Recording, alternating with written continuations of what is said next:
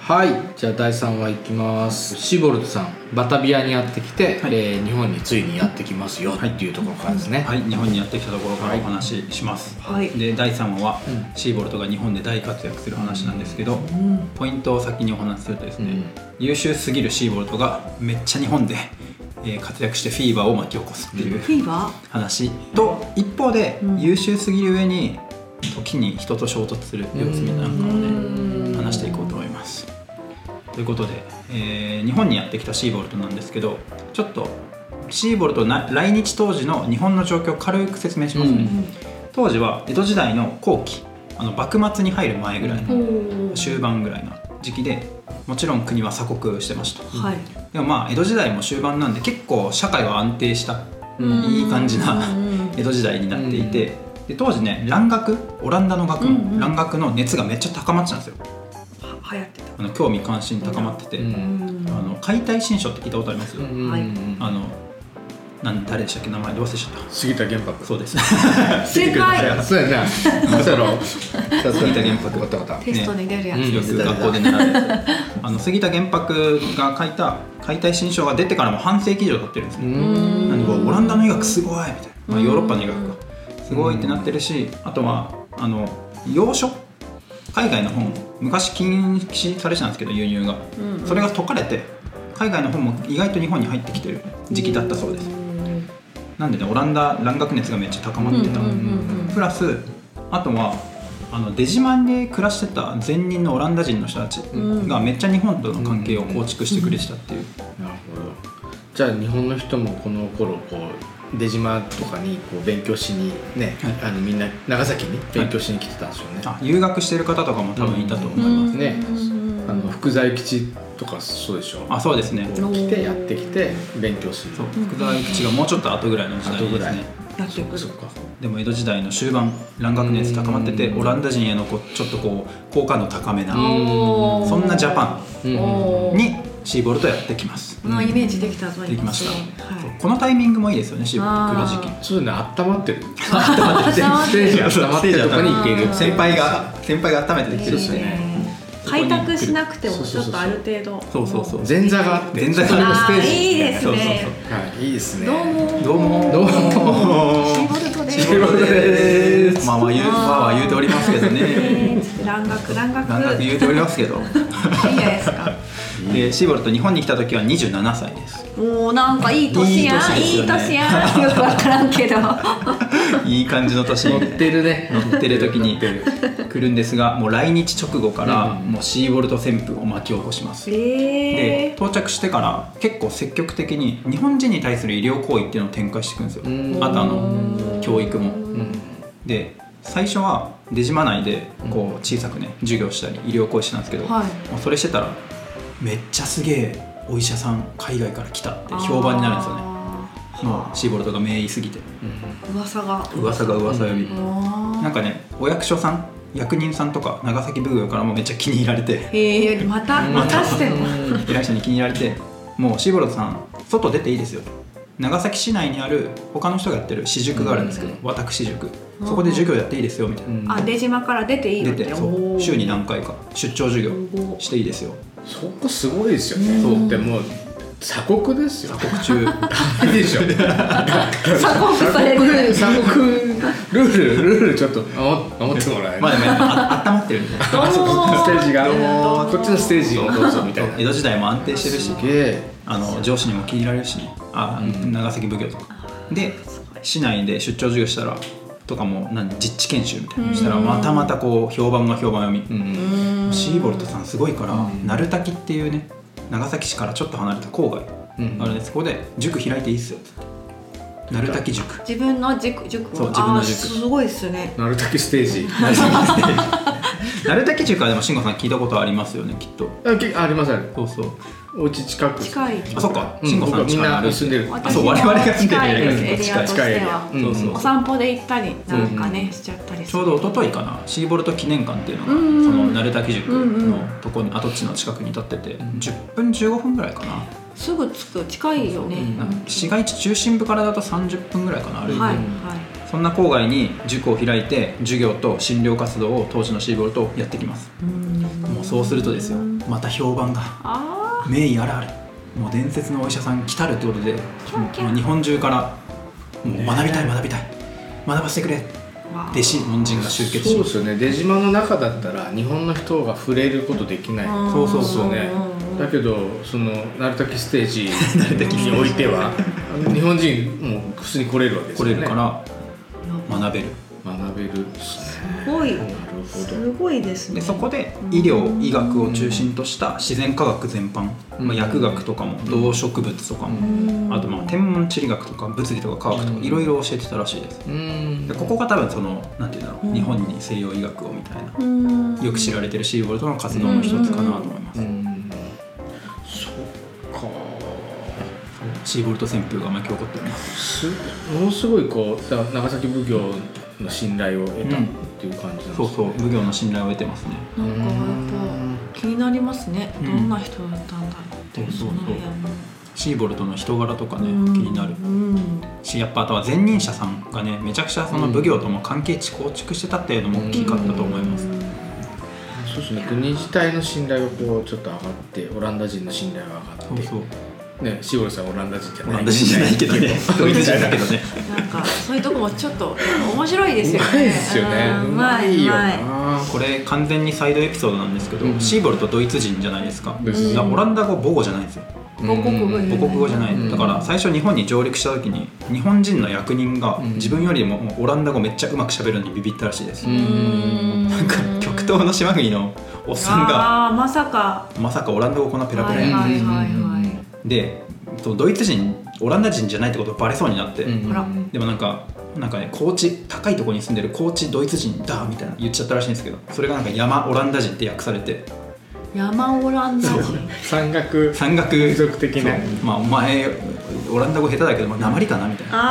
ああ山オランダ人ねああーオッケーオッケーわかりましたでなんかね乗り切ったっていう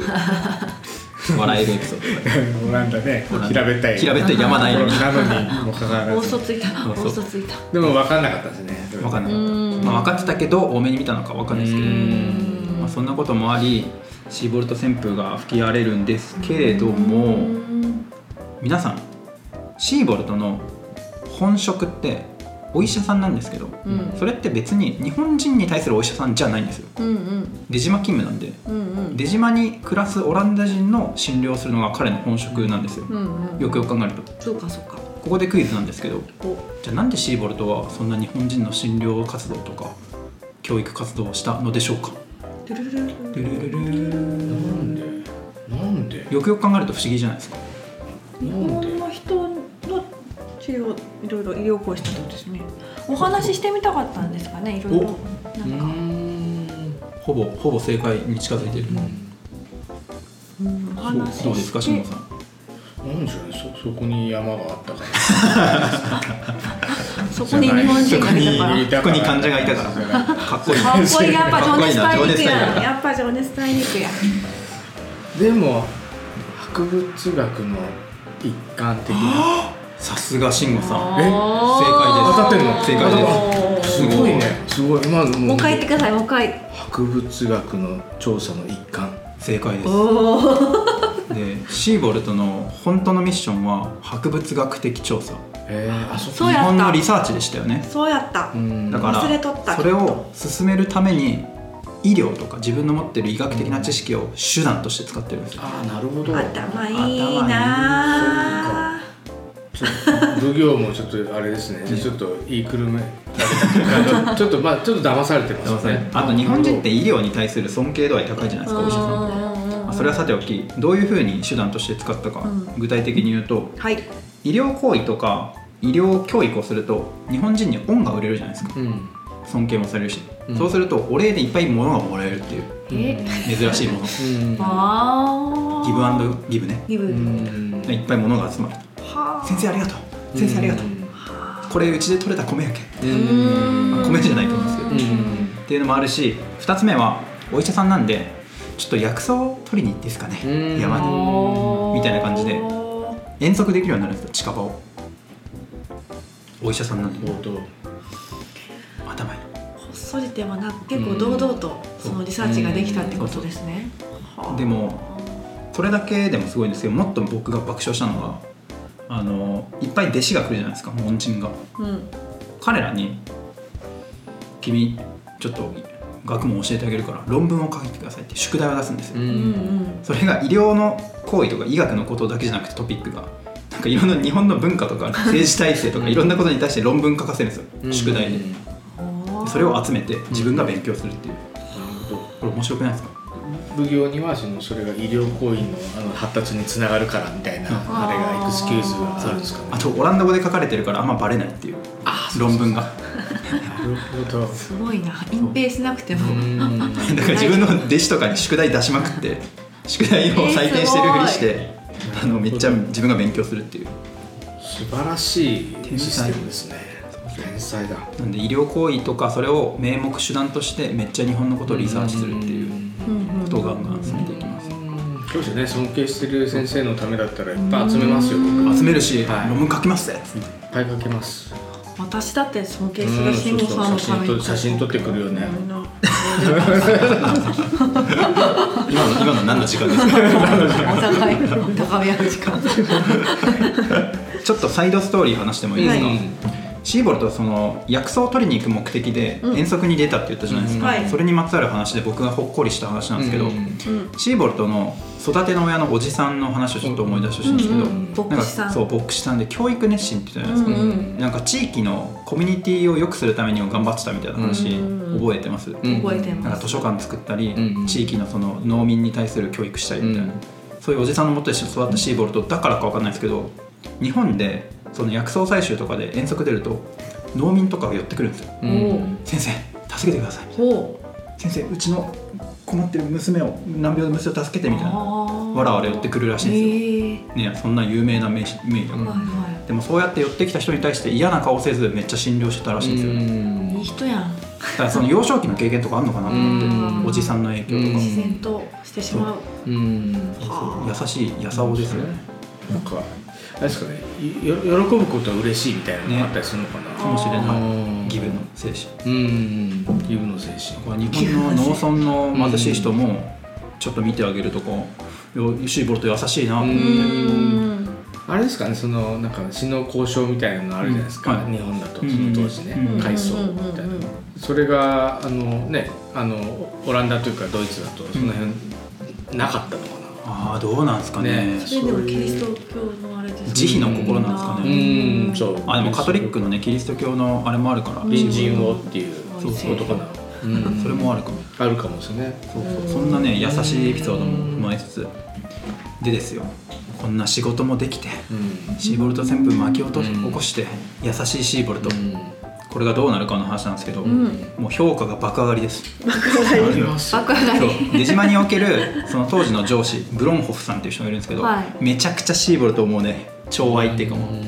価しますこいつはできるみたいなうんいい人が来たないい人が来たなみたいなそうなるよねでうん出島の役人とかうん長崎の役人か長崎奉行の評価も爆上がりうんね弟子も門人もめっちゃ増えるなんかかなんか活発な活発こううん動きいいですね元気な感じがしますで日本の調査もね順調に進むし、うんっていうふうに順調に出島で働いてたんですけど、それをねそのインドネシアとかに報告するわけですよ調査結果とか、でシーボルトがもうあまりにも活躍するからシーボルトのミッションがグレードアップします、うん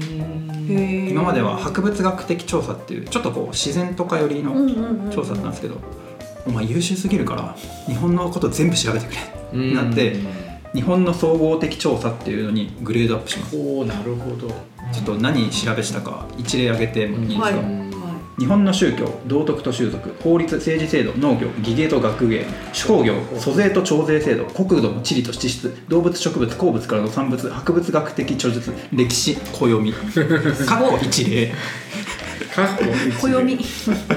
へー幅広すぎでしょあすごいスーパー全部調査し始めるっていううんでも大事ですね大事です大ねかなり大きなプロジェクトエージェントですねそうエージェントうんえ映画できるやん映画できますねインテリジェンスインテリジェン映画見すぎだよねス映画見すぎです ねすごいサングラスかけてほしいわこの辺りからあれですもんね史上最強日本オタクが爆誕し始めていくのはうんそうかなるたけステージでちょっとそう m 1グランプリ優勝したいぐらいな感じの盛り上がりを見せ盛り上がり見せてねから役の職も、うん、うん増えて、そうそうそうねあすごい仕事の幅がはい広い広いうん超できる男いやでもそれであれですかその最初に言ってたけど、そのゆえに、こう優秀すぎるゆえにぶつかるみたいな話、うん素晴らしいそれがねそうですか次の話につながっていきますえやっぱあれ妬まれちゃう感じ妬まれちゃうそん感じな感じながんあでるんですすかそうそうそうちなみにその話に行く前にもう一個だけ話したいことがあって期待めちゃくちゃ仕事ができるうん男ってアンナさんどうどうですかこれもキャキャいやモテますよねー絶対モテるシーボルトあの出島に来てから直後数ヶ月後12ヶ月後ぐらいにはもうね彼女を作ってます早っ彼女っていうか、まあ、けん結婚なんですけすどごいですよねその外国人なのになんかこうモテるんですねそうモテるだからモテるのかなだからいやあもうもう主導権はシーボートにある そうそうそうからもうみんなコロコロって言っこてるっちかそっちやもう赴任直後にあの楠本滝さんねうんお滝さんあのおたくさんあおおのたくさんのモデルモデルのうんおたくさんと結婚するっていうえちょおたくさん彼女じゃないじゃんのえ彼女じゃないじスピード 婚結婚しました早っ早っゃん そして仕事ねこっち方面の仕事もめちゃくちゃ 早いシーボルトできる男は違うできる男違はう違違ううなーもうねめちゃくちゃここまでいい感じじゃないですか、はいもう爆裂ライジングっていう感じで、プライベートもプライベートも仕仕 事も事もプライベートも両も充実両立初婚ですかね初婚 ですね初婚ですか初婚ですねあでもシーバと再婚もするね再婚するあーはいそのあたりあんまり深掘りしないでいきますねはい じゃあここからはいちょっと雲行き怪しくなってくる感じのうん話にも行くんですが、えーとですね、しばらく時間が経ってですねシーボルと今までお世話になってた、うん一緒に出島で働いてた上司の気に入られてた上司うんうのんうんブロンホフさんが異動になります、うんあらあのオランダ帰るで会社ではよくあるよくある人事異動うん発令、うんうんうんで上司が新しい人が来るんですけどそのね、新しい上司ストゥール・レルさんって言うんですけど発音が難しい、うん彼とね馬が合わないあ性格がね合わないんですよね、らなるほど生きてたらあるよねそういうことうんありますよね絶対あるある優秀すぎるシーボルトとちょっとねこう馬が合わなくてあー邪険な中になってる、うんあららねルートの新入社員がクソ優秀でうん僕立ち位置ないないから弾いちゃう僕慎吾さんこうやったらもっとなんか宿良くなるんじゃないですか慎吾さんこれもやったらいいんじゃないですかあれ慎吾さんここもやったらいいんじゃないですかダメわノーーノーノーそう優秀すぎるとね、うん馬が合わないってことで、仲が悪くなるんですけどんそれが江戸散布っていうイベントをきっかけにも決定的に悪くなります、イベントをきっかけに江戸散布知ってます毎年江戸のパパのとかにそうそうそうご挨拶にご挨拶行くうんん4年に1回なんですけどね江戸の終盤は、うんゾウゾウとか連れて行ったそうやつゾウとかラクダとか連れて行くでおなじみの江戸散布あれあの34か月かけて江戸に遠足に行って将軍に「チャスチャス」ってこう挨拶する、うん こんなラフに言っちゃってよかったな偉い人に怒られそうな勧めですけど、まあそういうご挨拶なうんをその召喚長ね新しい上司ステュール・リルさんとシーボルトと他の仲間で行くんですけど、あ出島の人たちが行く行ってたそうそう出島の人がうんそう行くんですよ江戸にご挨拶でうーんでもそこでねあのー決定的に仲悪くなるんですけど、うんちょっと想像してほしいんですけど、うんうんシーボルトうん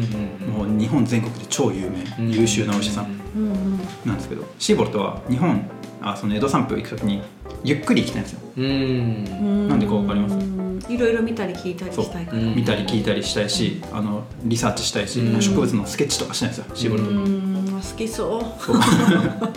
ゆっくり行きたいけど一方で召喚長は経費削減したいから、うん早く行きたいんですよ、ああそりゃそうだねうんいやそりゃそうだがす慎ご吾いさんがあの経営者のなんかすごかったね今もそりゃそうだ経営者の顔で言ってうたん私たちが自早由にめせんあか予 選会もう一個受けるのがそういうのはあるしシーボルトはどこ行ってもチヤホヤされるんですよ、ううんんああシーボルト先生来たみたいな歓迎みたいなイイエーイエーイみたいなえそれ腹立腹立つよね召いや喚めっちゃそそうそうう感じ長だからいやもそううねすねちゃうすねちゃううんもうチヤホヤされないんですよステルリルは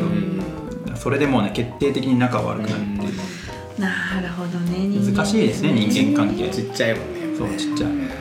の、ね目上の人に気に入られやすいっていうのもあるんですけどこうなんか優秀すぎたりうんまあ有名すぎたり有ね名すぎたり、うんまあ、あとシーボルト自信も強いしね、んそういうので性格合わなくてちょっとこう喧嘩しちゃう仕事うまいこと立ててある方もねそれがなんか多分できないのかなどうなんですかかね網上の人を立てる立てるのは苦手なのかもしれないですけど確かににそ気に入られるのは得意だけど立てるのは苦手説あるかも確かに謙譲語とか使えたの ういやそれ謙譲語使えなかったシーボルトタメ口タ メ口食べ食べ食べちゃっ尊敬表現タメ口しか使 えないたあげるっていうことね献上できないそれできたらもうちょっと良かったかもしれない確かにその説あるなうんそうでも上司とめっちゃもう喧嘩しちゃうっていうアクシデントもありますうーね、んでそのさっきその慎吾さんが謙譲語使えないみたいなうんのが多分その面白くて、そのシーボルトってその自信家で優秀なんですけど、うんそれがこういう上司とかにぶつかると、うん逆に働いちゃうパターンみたいな、うん謙譲語使えないみたいなそういうシーボルトの特徴が結構ねシーボルトの後半生に影響してくるんですよね、そうそうちょっとね暗いうんそういう面もある暗い後半生をこう予言するような江戸3分のエピソードってういうん上司との確執はいそうそうなんかもう終盤仲悪すぎて口頭で喧嘩するんですけど、えーそれに加えて文文章でも喧嘩しててえでもこっちはなかったんですかあ殴り合いはなかったですああああそう大人ですね隣に座ってるのにメールで喧嘩してるみたいな、ーうんああ一番冷静じゃんそれいやいやいや あーそれあのインドネシアにいる上司とかにあいつが悪いみたいなうんあー私は悪くないえあー、ーでも農民の人たちにもねこうい医療を施したりしてるぐらい優しい人なのにね、ねなそんななっちゃうんですね。献上はできないでしょうねうん、確執か結局スティルレルはもうね帰国しちゃいます、ううんんああそうなんですねうんで上司入れ替わってその後は平穏な女子日で々変わってで変わって その後は良かったらしい怒っちゃうそうそうねそうそうそんな感じでね大活躍したり江戸散布したりなんですけど江戸から帰ってきた後出島駐在の後半は比較的こう穏やかな日々が続いてうんうんうん日本の研究に没頭したりうん集めた植物とか物品動物とか標本とか整理したりうんあとはねおたきさんとねこうねなるほどラブラブしたラブラブあ子供も生まれましたあらうんはい、稲ちゃんがねそっかそっかなるほなどんか順風満帆順風満帆な感じがしますプライベートもねはい人波ありましたがうん落ち着いて充実のリサーチ研究医療行為を展開していくうんそんなシーボルトの感じでしたなんか人間らしいですねなんなんかその人間らしいですねなんかやっぱ万人とうまくいきすぎたらちょっとそれはそれねで、確かに確かになんかちょっと八方美人的な感じでちょっとあれだけど、そういったこううまくいってないのがあるとちょっとそうそうそうん人間シーボルトを感じます人間シーボルトですねうん優秀だけじゃないうんうんそんなシーボルトでしたがはい次回からうん実はこう雲行きがさらに怪しくなってどうした平穏な日々が一転大きな事件が起きます、うんいやちょっと怖いなドキドキしますね、はい、ちょっとハラハラしながらうん お待ちください はい はいはいということで次回に続きます